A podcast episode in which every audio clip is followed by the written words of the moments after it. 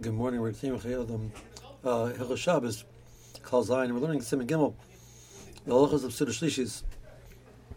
So it says that a person, uh, Bim Yudea Shef Shelo Lechlo Lacher Mincha, Yispal Tzila Aymatzibur Yochel Lacher Mincha.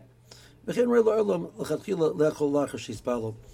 The first pr- preferred option of how to Mekayim Seuda Shlishis is after Mincha. This is for two reasons. Uh, there is the discussion which we had back by the lachos of, of mincha that Chazal limited a person eating meals before mincha with the concern a person might get involved in the meal and forget to have a mincha. Uh, now we're samach on the sheet of Tosfos and the Rosh that the Isra is only a Seuda Gedolah and near Mincha Ketana. But there is opinion of the Rif and the Rambam that even a Seuda Ketana is also even Samach Mincha which means Mincha starts six and a half hours of the day.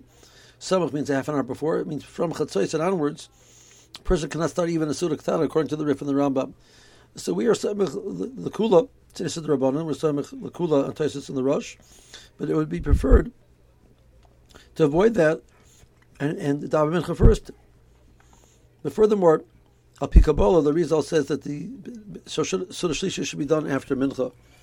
So the Ramos is the minhag is to wait to daven after mincha. If a person ate beforehand, he's definitely going to be yotze. He does not need to re-eat it. Um, the person has no choice. Um, he, the, his shul daven mincha marav. They do not provide uh, Seuda Shlishes. He has to eat beforehand.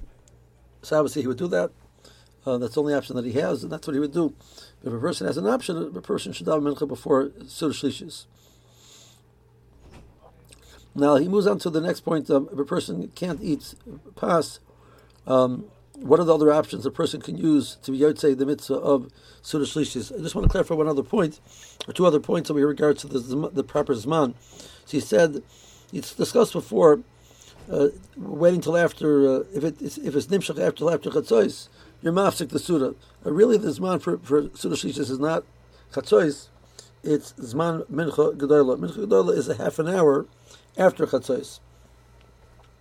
Uh, it's a disagreement whether it means a half an hour of standard time or it means a half an hour based on what's known as shaos zmaniyos, which are halachic hours of the day, dividing the the, the daytime into twelve uh, equal parts. Uh, so, uh, but we can assume many can assume that it's, it's it, the din of half hour is actually show Shabbos, uh, a set amount that the, the our twenty four hour clock, so it's thirty minutes. It's a half an hour. So starting from a mincha gadol is a half an hour after chatzos, and that's when the zman of, of, of seuda shlishis starts. So it does not start by chatzos; it starts by the zman of mincha gadol. Uh, furthermore, at the other end of the spectrum, a person should make sure that they wash before shkia. Furthermore, uh, we mentioned back in the, the, din of Tosefes Shabbos, the opinion of the Taz, that even though one can, can be moistened on Shabbos beforehand, the Seuda Shabbos itself have to be on the day of Shabbos itself. It has to be wait till the nighttime to to be yotze the, the din of Seuda Shabbos, which means preferably a person should eat a kazayas um, once it's already nighttime. Uh, so flipping it around over here, person preferably should eat a kazayas before shkia. When it's vada hayom, ichlu hayom includes the, the, time which is vada the day of Shabbos. So preferably a person should try to eat a eat a, kaz, a kazayas of the pas of the bread uh, before shkia. So there the see who's makayim the, the minimal amount of the seuda uh, before before shkia. Then uh, then he, once he did that, uh, person, once a person washed before shkia, a person can continue to eat after shkia as well. Um, okay, so that's uh, the, the, the, and that ends. Um, well, I want to point out one other point in this regard. We mentioned that that b'diavad, a person, if a person feels they cannot eat a kabeh or they don't have a kabeh available, they can be used to seuda shlishis with a kazayas.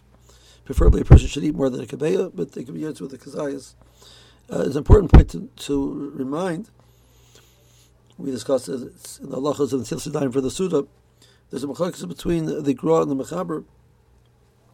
What is the shiur that a person, a food that a person is, is going to eat, which is mechayiv him in, in the Natila, and therefore would be mechayiv in the Natila with a bracha. Uh, so according to the Gra, the Chiyav Natila starts with a kazayas. A person eating kazayas of pas. They have to wash their hands and they would make a bracha. According to Shulchan Aruch, the person is only chayiv to make a bracha if they find the ikabeya. So according to Shulchan Aruch, if a person is only planning to eat a kazayas, they cannot make a bracha. They're not chayiv in the tila. Practically, we do do natila. Uh, uh, arguably, we do even do natila even pachas because That seems to be a discussion in Mishnah Berurah. Uh, we mentioned that as well. But we do not make a bracha unless a person is planning to eat a kabeya. So a person is planning to eat very minimal shalshudas, there's not too much bread available or that not so hungry. They should wash, but they should not make a bracha while until sedayim, unless they're planning to eat a kabeya of pas. Okay, we have to clarify what's left regards to what are the, the, different types of foods one can use for shalshudas, at least in a bidiyah situation, and we'll see that Hashem in the next year. Meanwhile, have a good day.